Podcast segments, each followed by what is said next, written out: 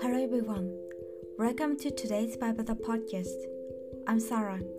I deliver to today's Bible verse for you. And he said, Man, greatly beloved, fear not. Peace be to you. Be strong. Yes, be strong.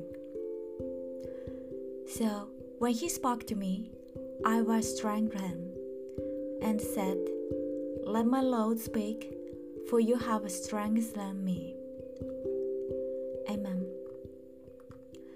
When you are short of peace of mind, you will be courageous and will be able to move forward strongly.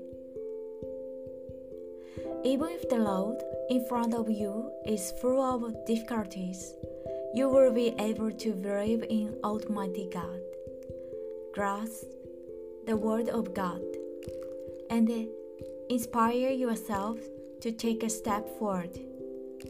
God gives us such great power. May you walk by faith in the Lord today as well. Thank you for listening. Hope you have a wonderful day.